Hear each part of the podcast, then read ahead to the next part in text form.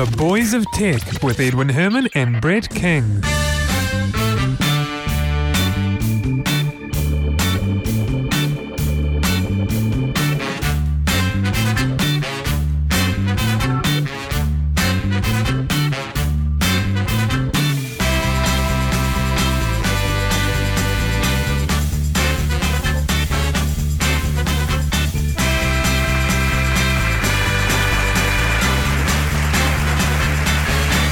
Thank you. Thank you very much, everyone, and welcome to the Boys of Tech, episode number 77 for Monday, the 2nd of August, 2010. Your hosts are Edwin Herman, that's me, and Brett King, who joins me over Skype. Welcome along, Brett. Howdy. We've got a guest this week. He's a web developer, a blogger, and a student all rolled into one. And if that's not enough, he's also a muso, plays the guitar in a band. His name is Sam Dalton. Welcome, Sam. Hello, thanks for having me. It's all right. It's our pleasure. Thanks for joining us. Now, Sam, uh, just a little bit about your music. Uh, you play the guitar That's right, yeah. in, in a band. You've been making music since for how long? Uh, about four years, I'd say. And how would you describe your music? What's what sort of music do you do you do? Um, we try and go for sort of a 70s rock, but it sort of varies quite a bit, but around that. Hey, that's kind of that's my kind of music. Do you guys play do live gigs? Um, we've played a couple of birthday parties, but that's about it. Right. Oh, okay. Well, maybe next birthday party we'll get you down to Wellington and have a bit of a yeah. That'd be awesome. Um, in fact, I'll tell you what. We'll put a little bit of your music in the uh, podcast towards the end. So, uh, as long as you you don't sue us for copyright or anything like that. no. Good stuff. Now, Sam, we got you on the show. In fact, we we picked you out almost by random. We looked on Twitter for a New Zealander who had purchased an iPhone because the iPhone was released in New Zealand uh, just this Friday, Friday just been. And uh, a tweet from you came up, and well, we, we got in touch with you and you agreed to come on. So you're a Kiwi iPhone 4 owner. Is that right? Indeed, indeed I am. Great, and that's in fact that's what I want to, want to kick off on. The iPhone 4, as we know, was originally released on the 24th of June in the US, uh, Europe Big Three, which is the UK, France, and Germany, and Japan as well. But on uh, last Friday, it was released in 17 additional countries. One of them being New Zealand, where this podcast originates.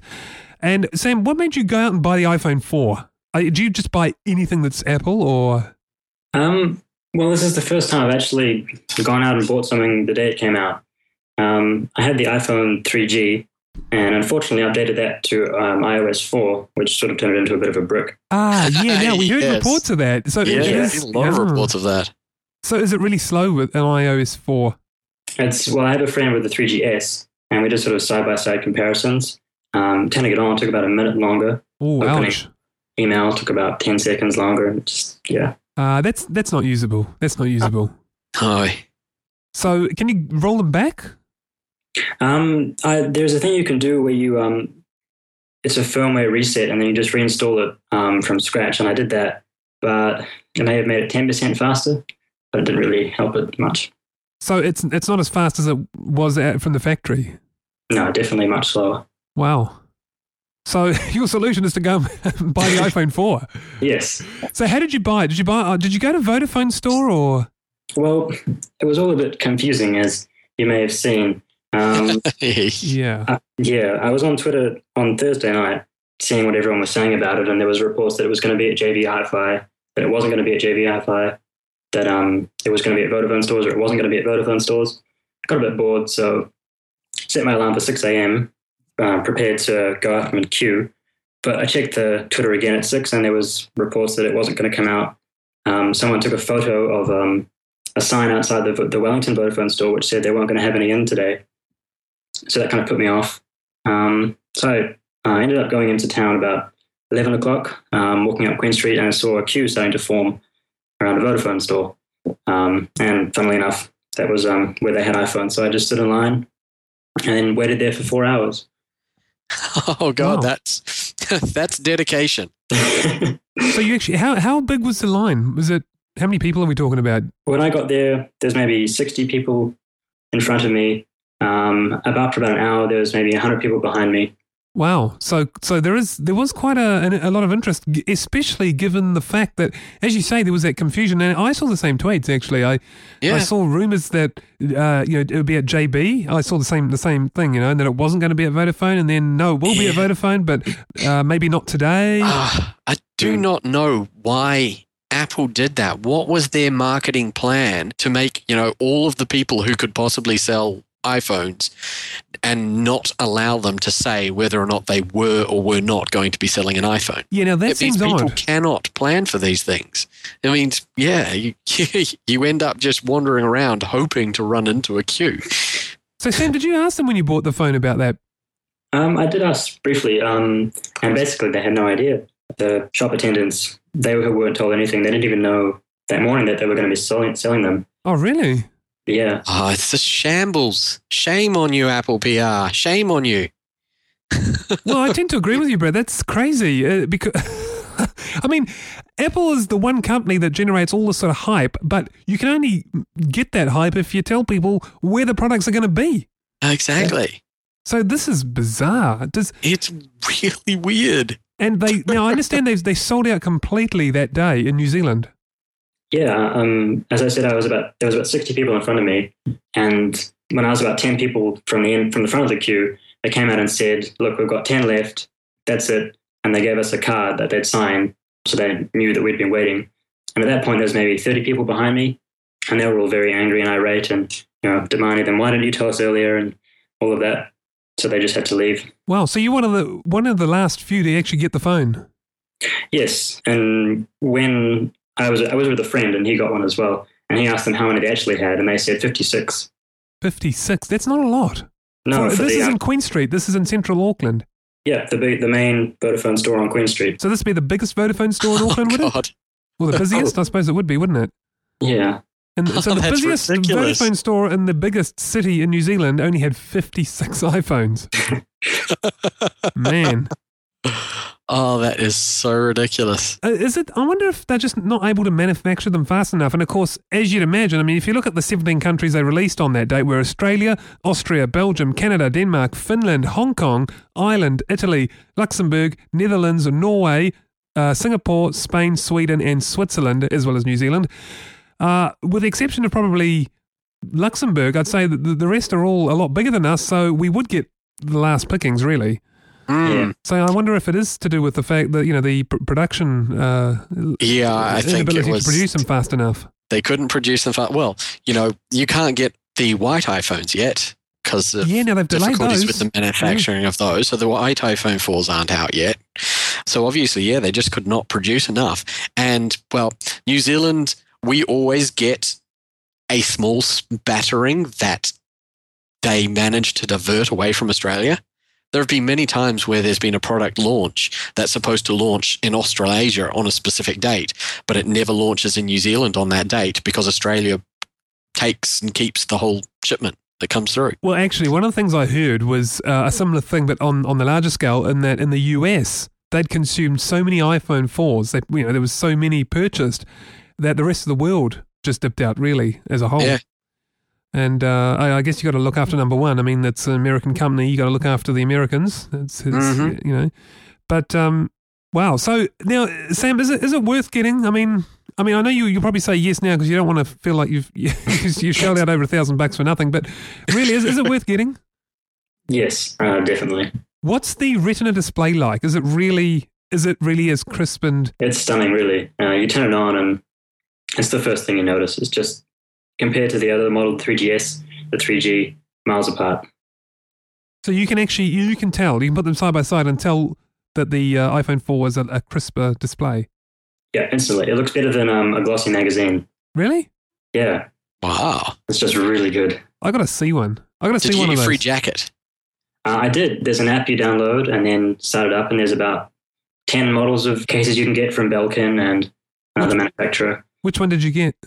I was going to pick the bumper, but I saw a tweet from John Gruber of Daring Fireball, the Mac blog, and he said um, he put it on and then he took it off because it was made the phone a bit clunky to hold. And it also doesn't protect the back of it, um, which is glass. Um. So I got a Belkin case which covers the back and the sides. And you're happy with? You've got it now. No, it's on the um, way still. estimated date of arrival is the 8th of September, actually. 8th of Oh, September. Oh, You're gonna have to be careful with it before then. Then Yeah. make sure you don't get any stray scratches and nicks on it. Yeah, no, uh, well, actually, uh, also the reception as well. You're going to have to be careful how you hold that thing until you get that the Yeah, jacket exactly. Don't hold it in your hand by the bottom. bottom left, isn't it? Yeah. Have you actually tr- you turned it on and all that? You've connected it up to Vodafone or not yet? Yeah, it's all connected. That was the, the probably the first thing I tested actually, and there's absolutely no problem. I've held it every which way possible, put my fingers over the gaps and so on, and I haven't made the single drop once. And I live in the country as well, um, and I get maybe one or two bars of signal, and even then, I haven't managed to drop it down. Oh, really? Oh, excellent. Maybe that could be another reason why it's been delayed and why there've been so few. Maybe they're actually making a a a hardware fix and just not telling anybody about it. Could be. Um, well, I've heard reports from Australia and other countries that they've had no problems either, which sort of points the issue at um, AT and T instead of the actual iPhone. But Mhm. who knows? But then this is also after the um the latest iPhone OS 4 patch, isn't it? That's true. Yeah, the 4.01 Yeah. update. Sam, how about we give you a call and test it? You okay with that? Yeah, sure. Now, you did mention you live in the country, so your signal strength is pretty weak anyway, right? Yeah, currently sitting on about one bar of signal. Ooh, okay, we'll see how we go. We'll put it through anyway, just for a you know, bit of fun.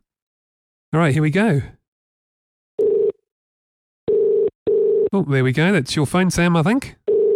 Well, I hope it is. Otherwise, I've rung someone else. Hello. Hello, is that you, Sam? Yes, it is. Hey, you're on the iPhone 4. I am. Yep. Woohoo! Alrighty. Now, hey, can you do something for us, just for a bit of a joke? Can you put your hand over the, uh, you know, left bottom left corner? We'll see if we lose Bottom you. left. Are you Yep. I'm sort of cupping it with my hand. oh, right, and you're still there. Yeah, and still I can hear you crystal clear. Yeah, Oh, on one bar. Wow. on my, yeah, that's mm, interesting. Very interesting. That is very interesting.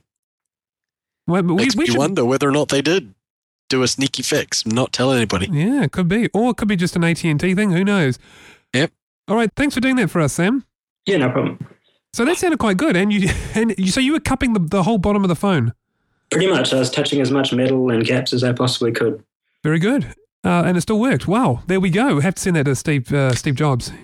Yeah. I'd like to hear about that. It works. Oh, well, you know, one test doesn't really tell you much. But um, is it- now, that wouldn't be the first call you received, though, is it?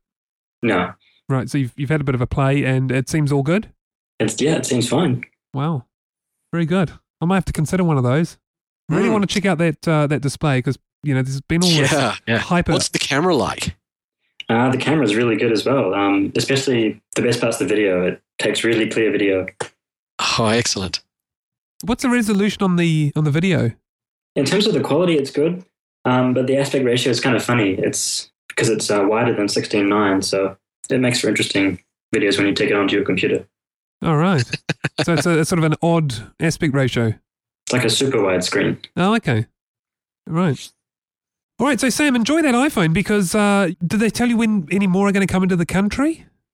Have Well, if you look on the Vodafone website, it's um, you can order now, or on the Apple website, and it says expecting delivery two to three weeks.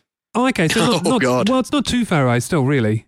No, I mean, we're not, talk- we're not talking months like the jacket. no. So, uh, okay. Well, that's not too bad. Alrighty. So, um, enjoy that iPhone while you can because you're one of the few people in the country, in this country anyway, to own an iPhone 4. Yeah.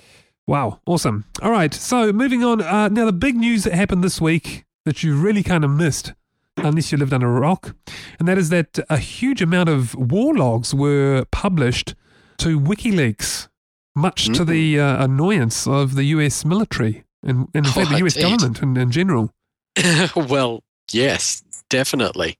It's the largest disclosure of uh, confidential war documents ever, isn't it? I, I'd say so, yeah.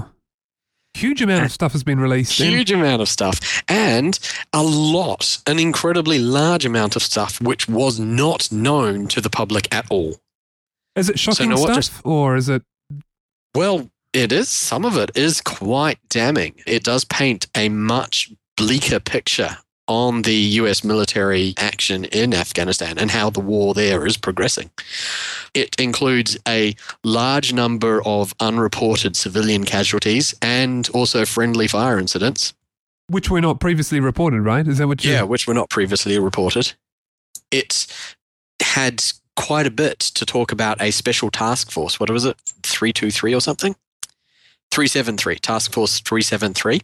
And the reports that were leaked uh, have this particular task force engaged in certain actions which had been reported in the you know released by the US military as having been done by the the Afghan army or somebody else Oh, I see. So to the public, they're saying one thing, but these log files that have been uh, leaked to WikiLeaks tell another story.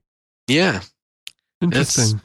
It is. It is quite interesting, and it's it, it's notable for its you know the significant amount of information that is out there, and obviously the the, the U.S. military and the U.S. government and the other governments involved in the coalition in the, war in Af- um, Afghanistan, uh, you know, probably not happy about this leak, these leaks whatsoever. But it does not. kind, Mm. yeah, but it does kind of get into that. the The purpose of WikiLeaks is like bringing that transparency of these governments and multinational things into the spotlight, showing people the truth of what's happening, and most people are pretty behind that. It's it's good to know when your government is doing the dirty on you and pretending it isn't. But the, the most contentious thing I think about the, the release here is the fact that included in this release are the names and identifying details of informants within the, the Afghan population. And that's that's what that's the bit that niggles me the most about it because it's like it's it's yeah it flips on both sides of the the privacy coin here um yeah, see, that's a mine, difficult one, is- isn't it? disclosure and transparency of the wrongdoing of um, governments and military those should be you know those should be made public if your military accidentally kills civilians but doesn't tell you about it that's worse than it accidentally killing civilians and it's admitting that it made a mistake so the release of that information is you know, i support that wholeheartedly but the release of personally identifying information that puts those people's lives at risk in a war zone that niggles against me Yeah, I see, that's, that's a difficult one, isn't it? Because, but It you know, they wouldn't have had one. time to go through, would they? These, lo- I mean, these huge amount of logs we're oh no talking they about. pored through it they pored through it the um Well, before Uh, publishing it. the administrator, yeah, the editor of WikiLeaks said he pored through it, and he gave a reason for releasing the identifying information, saying that the the the knowledge being out there was more important than the personal risk that it might place those people in. And he said that he withhold, you know, several thousand or dozens of thousands even of other names and material because they were of that personal identifying sensitive nature that would put other people at risk. But the ones that he did release, he, in his own endeavors to, you know, verify it, have has determined that the knowing of that information is more important. One of the comments I was going to make when I was first thinking about the story was whether the US government would try and shut down WikiLeaks. But then I realized that, and the US military probably realizes this as well, that it's too late. It's out there now. Once Yeah. once it's out there, it's everywhere. Once it's on WikiLeaks, it's- it's you know, everywhere. within minutes of it being on WikiLeaks, it's everywhere. yeah. You- yeah, exactly. They could not pull it off the internet if they tried. no, but I reckon Julian Assange should lie low for a little bit. well, he definitely won't be wanting to make any trips to the United States. No, definitely not. Might want to stay in Sweden. I did read a um a snippet about another researcher who'd been waylaid entering the United States and questioned about WikiLeaks. Oh, really? yeah, I have no Hmm. idea who the researcher was because, as I said, it was only a snippet. But I thought that was quite interesting. well, if he, as I say, if he stays in Sweden, he's probably reasonably safe, I guess. But uh, Yeah, yeah. Yeah. Now, speaking of uh, security researchers, have, did you see the, the one about the ATM hacking? Barnaby Jack? Yeah, yeah. that is amazing. So, this guy, Barn- by the name of Barnaby Jack, he in fact was uh, born here in New Zealand, uh, but he lives in the States. He he demonstrated with a couple of ATMs, generic branded ATMs, not, not specific bank ones, how you can effe- effectively hijack them to and, and cause them to spit out uh, their entire contents of money just like that. Mm. Using Yeah. uh, different techniques such as punching in, uh, you know, special codes or inserting a, a, a special, Special pre-prepared card. card. Yep, yep. or doing some uh, hardware hacking, getting access to certain parts of the the electronic components within it to install software on the machine to make it do these different things. So yeah, it's quite Should an interesting demonstration. Should we be worried? Uh, not really. The companies that he purchased, because he purchased these two ATM machines that he demonstrated on. Yeah, uh, he off the owns them. Yeah. Yeah, he owns those ones. He notified the manufacturers of the different methods of attack, and they have already released patches and fixes. They released them last year, in fact. He's, he's known about it for quite some time. He just hasn't presented on it until now. But not only that, but even if an ATM of your bank has that vulnerability, they can't get into your account, right? All, all he's doing is basically stealing the money from the machine. Yeah, yeah, it's just emptying the machine. Right. None of it So he- identifies personal information or, or account details or that sort of thing. Though he never mentioned whether or not that would also be possible, having once got, you know, once having gotten that access to it. Ah, well, yeah. Let, let's not underestimate him. Yeah, because one of the one of the ways that he did it was by tricking the machine, uh, because the well, where the money's stored is in a well secured vault part of the machine, and these are freestanding ATMs. None of the none of his methods work on the you know wall built ones that banks use within themselves. These are the freestanding ones you might find in um, you know 7-Elevens Airports Ah. and so on. yeah, airports and stuff, and casinos, in fact. And the money itself is stored within a, a, a hard and secure vault. But the motherboard that controls the, you know, the motherboard, the part that controls the, com- the that is the computer that runs the whole thing, is only protected by a, a metal housing with a generic key on the two models of uh, ATM that he had. And he was able to trick the computer into, by getting access to the motherboard, trick it into thinking the firmware that he was installing was an update. And so it would install it. And one of them was a rootkit. So if anybody knows anything about rootkits, they're, they're pretty neat when you get them on there. Uh, if you're the person putting them on there, they're absolutely horrendous for the end user. Yeah, Um, nasty, nasty stuff. Mm. And if he could do that, I'm sure he would be able to do, with that sort of access, be able to skim card numbers and account details off of people who utilize the ATM instead of just getting it to spit the money out. But one of the techniques he used, didn't he, was to trick it that it, it was spitting out $1 bills. Yeah, yeah. Well, that's a, a um, more common attack. That's an attack that's been used previously. Right. So you, oh, right. Okay. So you trick it into thinking that it's it's dishing out. Yeah, lower it was using a, denomination a- using a, a, um, a settings menu on the, the specific version of the ATM machine. Yeah, you could tell it that the the the cash in you know the cash in drawer number one is one dollar bills, not twenty dollar bills. And so when you then actually put your card in and say that you want to withdraw twenty dollars from your account, it deducts twenty dollars from your account and it issues you 400 twenty one dollar bills Yeah. out of its one dollar bill draw. well, which well, happened to be which are $20 20 bills. $20 bills. Yeah. So Exactly. you'll get 400 bucks. Yeah. Exactly. Well, in fact, I remember a story right here in Wellington. There was an ATM that was spitting out, I think, double, and I think it was to to do with um with that setting. It was told that it was it had ten dollar bills instead of twenty, and it was uh, people were getting double their money, and um it, it quickly. You know, people kind of spread the message, but the police shut it down eventually, uh, not long after. But whether that was a misconfiguration or a hack, I don't know. But Mm. uh, yeah, do you, do, you, do you remember that story at all, Brett? I don't remember that story. Do you happen to remember where it was? Yeah, it was in yeah, it was in Cuba Mall in oh, Wellington. I know exactly which one it is because it's, it's not there anymore. And for like half a week, there was a security guard standing in front of it. Ah, that'll be the one. There you go. Yeah. That's it. Yep. That'd be it. Yeah. It was a, wee, a couple of, a few years ago now, though. Mm. Alrighty, want to move on to uh, Microsoft's answer to Street View. Now, they've built something that they call, I think, Street Slide. Yes, Street Slide. It's kind of like, if you're fam- it's hard to describe it. If you're familiar with uh, Google Street Panorama View, photos. Yeah. yeah, it's kind of like that, but you can zoom out and see a kind of a panorama of a street as if you're kind of standing back from it, like a cutaway, I guess. It's kind of the best I can describe, a zoomed out cutaway. Hmm. Is that probably a good way of uh, describing it? Yeah, well, it's it's like the well, I liken it to looking at a, a film strip all laid out. Except it's a film street that run, a film strip that runs from one end of the street to the other end of the street of one side of the street. I like the first word you used, a film street. In fact, that's going to be the title of this show. It's a film street. I like that. You've coined a new term. That's what they should call it Microsoft Film Street.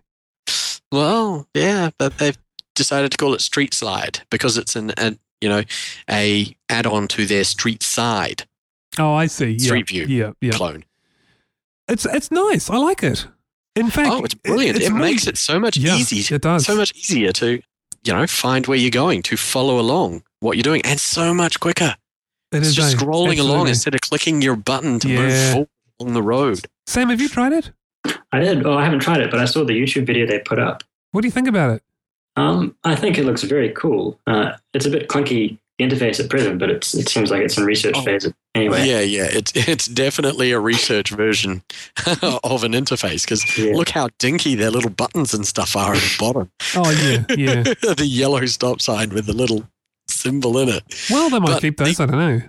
the oh the just the functionality of it the fact that as you follow along the the strip if the road is level the the strip is level but if the road starts to incline up or down the strip tilts up and down so that you're following as if you're following along on the road Yeah, exactly. So you and, can and that's see kind of the- what I mean, like a cutaway. Yeah, absolutely. Yeah. It's that's brilliant. yeah you can see the top, the topography of the the landscape when you zoom all the way back and it's great you can flip to look at the other side and zoom in as you go to each of what they call bubbles, the section of 360 panorama, just like Google Street View. It's yeah, What's what's the neat. bet that Google's going to do the same thing on their interface? it wouldn't surprise me. One of the other things I thought, which was really neat, is you know um, Street View has the the you know insert within their panorama shots where you can click on the the shop and the shop might have a, a sign and the, it takes you to the web page and those sorts of things. Oh yeah, yeah. With the street slide, when you zoom out, it puts all of those as little shop signs below the street panorama. So it's really easy to find stuff. Yeah, it's really easy to find. Just look for the logo. Look for the 7-Eleven logo. Yeah, it's very, very neat. I think it's cool. Absolutely. I give it a 10 out of 10. Yep. And it will not surprise me if we see something similar coming from coming to Google Street View. Yeah, I reckon. It surprises me that Google did not think of it first. I know, and I think that I know, and this comes back to what I was saying in some of the previous podcasts that I think Microsoft have realized that they need to innovate. yeah, they can't just catch up. They No. can't play catch up to Google. They have to leapfrog it. Absolutely. They have to Well, the playing catch up everywhere in, in a lot of other places, really. I mean, they do They have are. some some unique products, and you know, the, the Office suite, for example, of applications is fantastic. They've got Office Online, that's brilliant. Mhm. But um, a, a lot, in a lot of other areas, such as the mobile phone platform, although this might change with their seven series, but up until then, it's it's all been catch up. Their their search engine Bing is, is, is still in catch up mode. It's Yep. the the uh, the relevance of the results are absolutely abysmal. I, I've tried it. I've tried Bing a number of times. It's absolutely terrible. You search for boy. Put it this way: search for boys of tech on Bing, and you'll get. Oh, you just get a couple of links, and you do that on Google, and you get a whole heap more. Mhm. But anyway, absolutely brilliant from Microsoft. Yeah. Some excellent innovation from Redmond. Good one. So we all approve, yeah? Very cool stuff. Yep. Awesome. All right, on to the man Ron Bowes, uh, who basically published a whole heap of personal information of Facebook users. More than 100 million. Facebook users, yeah. Yeah, had, had their uh, details uh, trawled, I guess, and, and published. Yeah. Yep, published in one big chunk. Now, what he actually did was uh, he says it was part of uh, some work he was doing on a, on a new security tool he was developing. hmm Uh, and what he what he says he got is he basically harvested a whole heap of information that is already public, like your name and I guess your Yeah. location and that kind of stuff. And if you're a person who hasn't properly set your privacy settings, you know, maybe a lot more Well, yeah, if, if you've chosen to um, either by ignorance or, or by choice, yeah, um, in the Facebook Yeah. settings to, to have people see more than than just those inf- bits of information, then yeah, those might be there as well. But Yeah. uh, he's been criticised by a lot of people, but we have to remember that he's all he's really done is taken a whole Yeah, bunch of data that we could have got anything. anyway. He's just made He's it not- easier. He's not done anything illegal. Facebook Eh, you know, is not concerned whatsoever because every single byte of that information that he has published is publicly available. It is not, it's not he's hacked your, you know, hacked Facebook accounts and has gotten identifying information that people had set as private or anything like that. It is stuff that people through either, as you said, through ignorance or through purpose, through design, have made public on Facebook. And Facebook provides all of that public information to search engines and everything else. This is just the first time that somebody's actually d- taken that extra step and compiled it all into an incredibly easily searchable data set. Now, I know you use Facebook, Brett. Sam, do you Mm. use Facebook as well? Yeah, I use it quite often. What do you make of this? Well, it's like he could have done the same thing for yellowpages.com, just trawled that for everyone's names, and it's exactly the same thing. Exactly. So it's if you're- you- exactly the same thing. So, if you guys, I don't, have you any of you two looked at the downloaded this set of data? Nah, what are you I don't- talking about? It's 2.79 gigabytes of traffic that I don't need.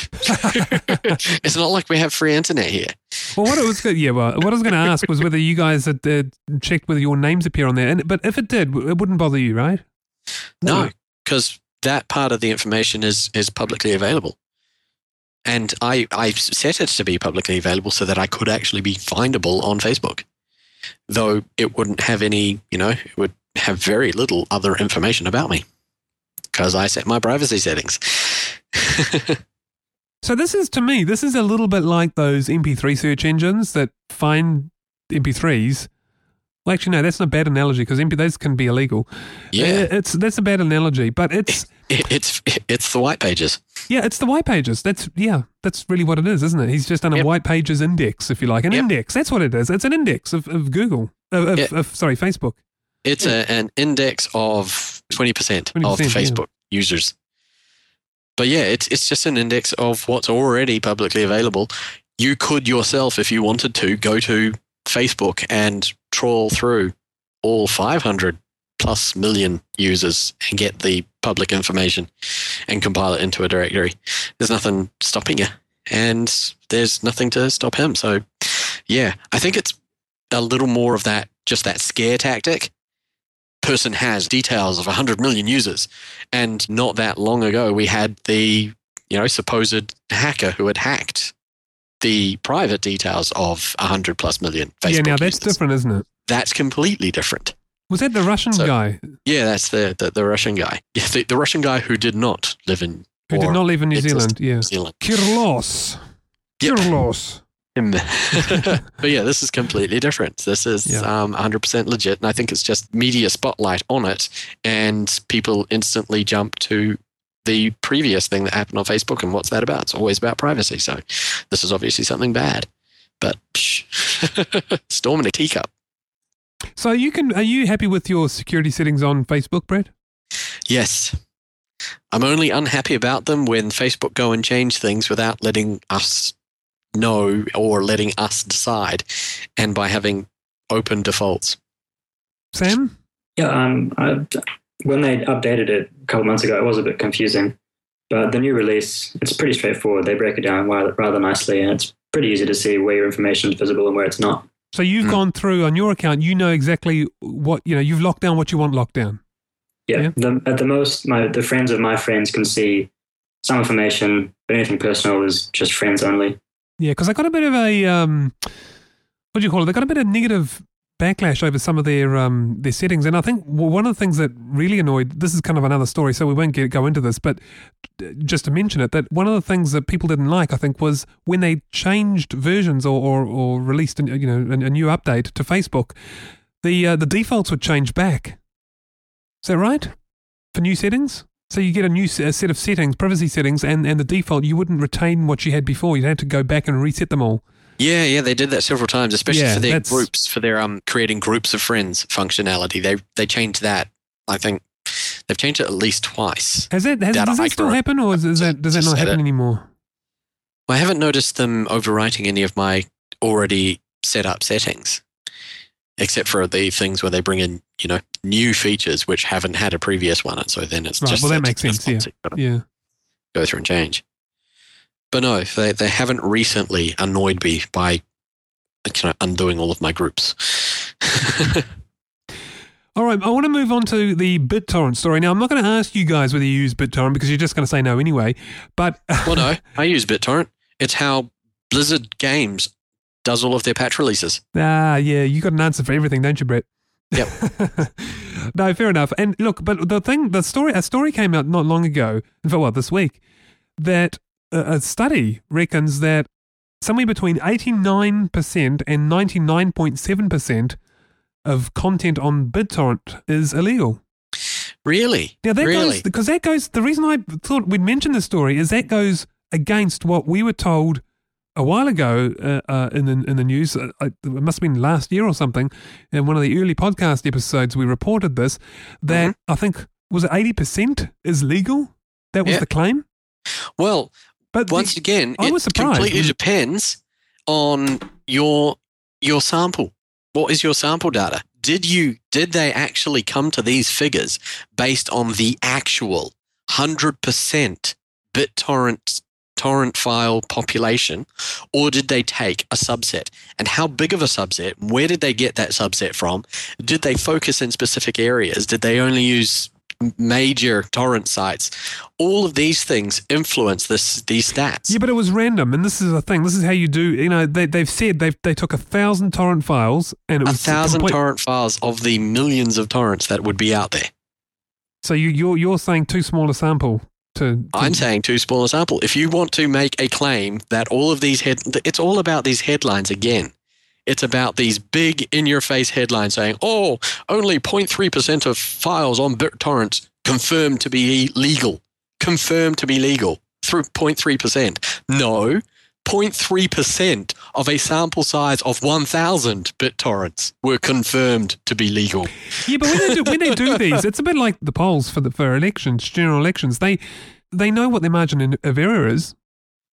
But they never say it. It annoys the hell out of me. Well, yeah, you can I only it make this one, yeah. complaints- can only make statements like that if it's based on 100% of the population that you are, you know, tracking. Otherwise, your stats are meaningless. They only matter to your population sample. They don't matter to, you can extrapolate, but with 1,000 torrent files taken at random from a population of, you know, million plus torrent files from all of the different torrent trackers out there. I don't know. I'm I'm actually buying this, and I, I tell you why because it, also goes roughly with the uh, another study from Princeton. They came up with a similar result that ninety nine percent of the files are uh, infringing copyright, and I wouldn't be surprised. Surely that that you know when we reported that first story last year or whenever it was that eighty percent of stuff on BitTorrent mm-hmm. is, is legal. I'm I was kind of like yeah right. Yeah, well, I I thought that would was way out as well. But once again, depending on what they what trackers they used, what torrents they looked at, and how big their sample was, depends on you know what sort of confidence you can actually have in the legitimacy of those statistical claims. Part of me is actually interested in this, and the other part of me thinks, well, actually, look, who cares? I mean, who cares what's out there? Yeah, well, the part of me that's most interested in this is the, the part of me which hates people abusing statistics and making stupid statements base stupid statements of a global population based on a small subset of that population. It's bad stats. Yeah. But even then, it's like most of it is other people's interpretations of the statistics. One of the researchers from the University of Ballarat actually responded to Torrent Freak's concerns and criticisms about their study. And he actually came back with, you know, this is done and published openly so that other people can, you know, go through the methodology and do the samples and replicate the results or attempt to replicate the results or come up with results which are different. And through his response, you could really see that he's talking about his sample size. These are things based on his sample size, his sample population. Whereas in the rest of the news story, it's it's constantly talking about BitTorrent as a an entity itself, which you know is the entire BitTorrent population, not the subset that he looked at. That's what irks me. Ah, so, well, so so what you're saying is There's my rant for today. So your your rant is pretty much lies, damn lies, and statistics. exactly. Do you know there's a wiki there's a Wikipedia article named that? Did you know? Would not surprise me. There's an article on everything in Wikipedia. So, so really, if I actually read the paper that the university put out, I would probably be quite accepting of the results that they came out with. But it's the, you know, It's how they it's how they then interpret it. Yeah. Yes, Okay. news media's interpretation of the results of their study, which takes their statistics and you know applies their percentages, their proportions to the global population. When you can't do that, you can only apply those statistics to the sample population without having you know having to supply your confidence levels in how confident you are that that percentage actually would apply to the, the, the global population as well. It's, Um, you know, I'm glad I'm glad you've had your say, Brett, because it, the show's never complete without a rant from you. exactly. I'm sure you bring up these stories just so that I go, "Urgh." Yeah, where, where's my wind up Brett story for, for this week? Yeah. All right, look, that's the, you know what? We've covered the international stories. Uh, I want to take a small musical interlude and then uh, go into the, our uh, New Zealand stories. Uh, and you know what? We'll be nice to Sam. Uh, we're going to play one of his uh, one of his tracks. Sam, what's the name of your band? The band Uh? The Echoes. The Echoes. Alrighty, so uh, tell you what, I'm going to get you to pick a song. What's a good uh, little track that we can uh, slot in there? What would you like us to play? Yeah, we've got a, a bluesy 70s rock number called called Grim. That might be. Grim. All right, here it is now. Here's the intro already. We'll have a quick listen to that, and when we come back, we'll cover the New Zealand stories for this week. Stick around.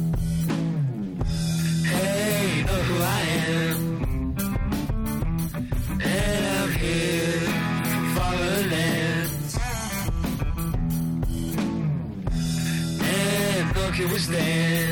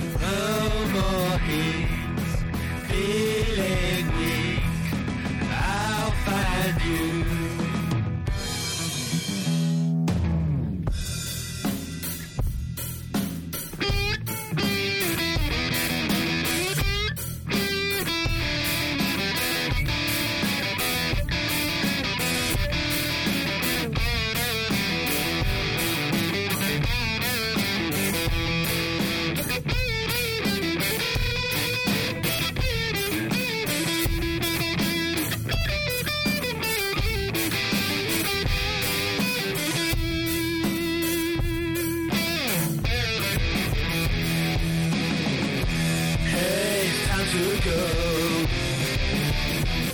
And I gotta take your soul. Yeah, on my list. But don't worry, you won't be missed. Last heartbeat,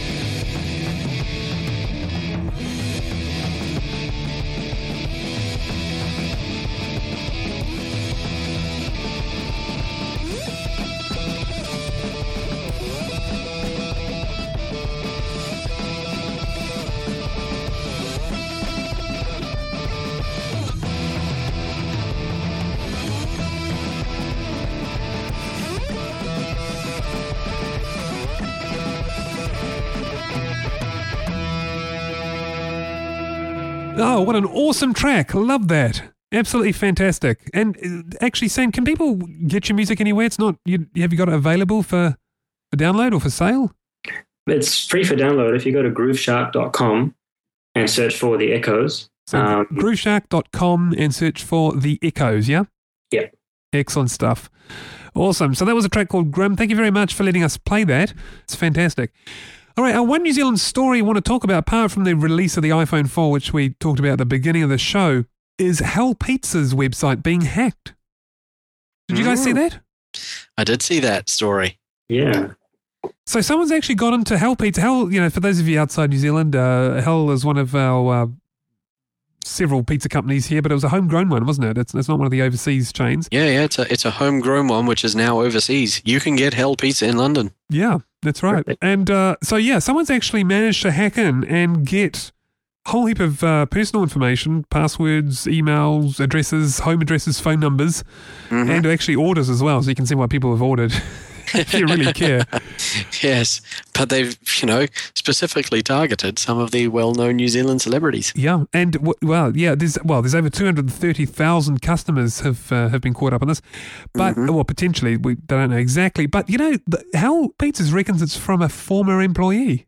Mm, they suspect a former But would you really be that dumb? I mean, if you worked for a pizza company, would you then go and hack their site, or, you know, go through a back door? People can do really silly things. How do you think most malware and spyware and stuff gets out there? People do silly things. But really, I mean, you'd be you'd be suspected. You'd, I mean, I don't know. I don't know what to say about the story. yeah, It's, if, yeah. if it is if it isn't an ex-employee, I just think it's one of the most stupid things you could ever do. Uh, it's dumb enough doing it anyway, but Yeah. Well, yeah. maybe he thought he knew more than he did and was covering his tracks well. Brett, I see you ordered two meat lovers, you glutton, and Sam, you like the Hawaiian. No, I made that up because it's probably wrong, right? yeah, indeed, because it would be. I see you ordered two lusts, and Sam, you like the greed. Oh, that's what they call them. Yeah, I haven't ordered from Hell for a long time. but that's right. Those names are coming back. Yeah, Lust and Greed. Those are pizzas I've ordered. Yep, uh, before. But uh, yeah, they don't call them. Well, they've got a, a large range. They've gone past the seven deadly sins. oh, really? Mm-hmm. It's been a while since brought I- out one specifically to, to celebrate the Lord of the Rings when Lord of the Rings was coming out, called Mordor. It's one of my favorites. That is a good one. Yeah. I have to try that one. I haven't tried. Like I say, I haven't tried Hell for a long, long time. All right, I want to wrap up the show. Sam, thank you very much for joining us.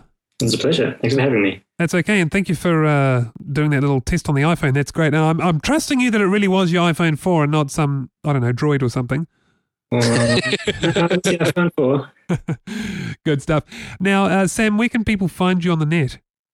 Uh, I've got a blog, uh, one of these days blog.com or um, samdalton.co.nz or Twitter, uh, SB Dalton. And you've also got a company, I think, called Vital Link Group. Is that right? That's right, yeah. Just, I- just briefly, what does that do? What, what, what do you do there? What's your product? So we're a technology startup that connect the distributors of fair trade products um, to users on social networks like Facebook or Twitter. So you've you've got a Facebook app, Yeah, we've got a Facebook app. and what does it let you do there? If I, if I go into that, what can I do? So you can send one of your friends a gift that's a fair trade product. Um, you just give, put in their name, their address, choose a gift, and it'll arrive on their doorstep in a few days. That's fantastic. Like you were talking like chocolate, coffee, that kind of stuff. Yeah, and also the um, handicrafts like gloves and instruments. All and right, just- okay. Yeah. Yeah. Oh, that's brilliant. That's that's absolutely fantastic. Very good. So, uh, Vital Link Group is the name of your your uh, company, and how do they how do people find the, the app on Facebook for? Uh, just go Facebook, click on a search, type Vital Link, which should come up. Right, it's under that name. Is it Vital Link? Awesome, good stuff. All right, Sam. Thanks once again for joining us. It's a pleasure to have you on the show. Thank you. And Brett, thank you once again for co-hosting the show with me.